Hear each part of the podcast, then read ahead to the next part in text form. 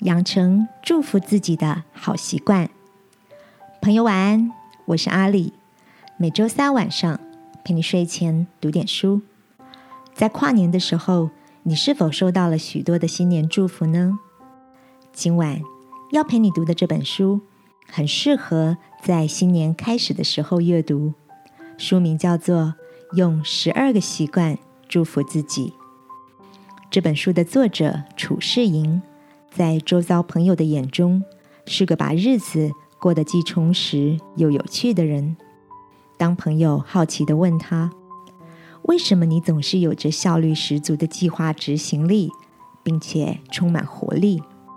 他的回答是：“因为我想成为自己喜欢的人，所以会认真养成往更好目标迈进的好习惯。”书中以十二个习惯。来帮助读者养成优秀的免疫力、学习力和判断力。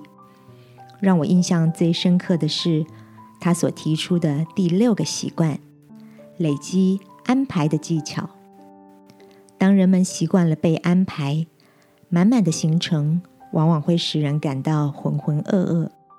但那些把日子过得精彩的人，懂得学会说不。并且把时间有效分布在实现计划的排程上，做喜欢的事，往想要的目标迈进，自然而然就会期待每一天的到来。亲爱的，展望新的一年，你对自己有什么新的期许呢？天赋告诉我们，新酒必须装在新皮袋里。当设定了新的目标之后，记得。也要培养出一个承载目标的好习惯哦，然后把这个习惯变成一个对自己的祝福吧。亲爱的天父，我期待能在新的一年里培养好的免疫力、学习力和判断力。求你保守我能持之以恒，用好的习惯来祝福自己。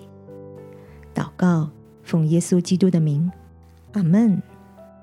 晚安，好好睡。祝福你，用心打造理想的新生活。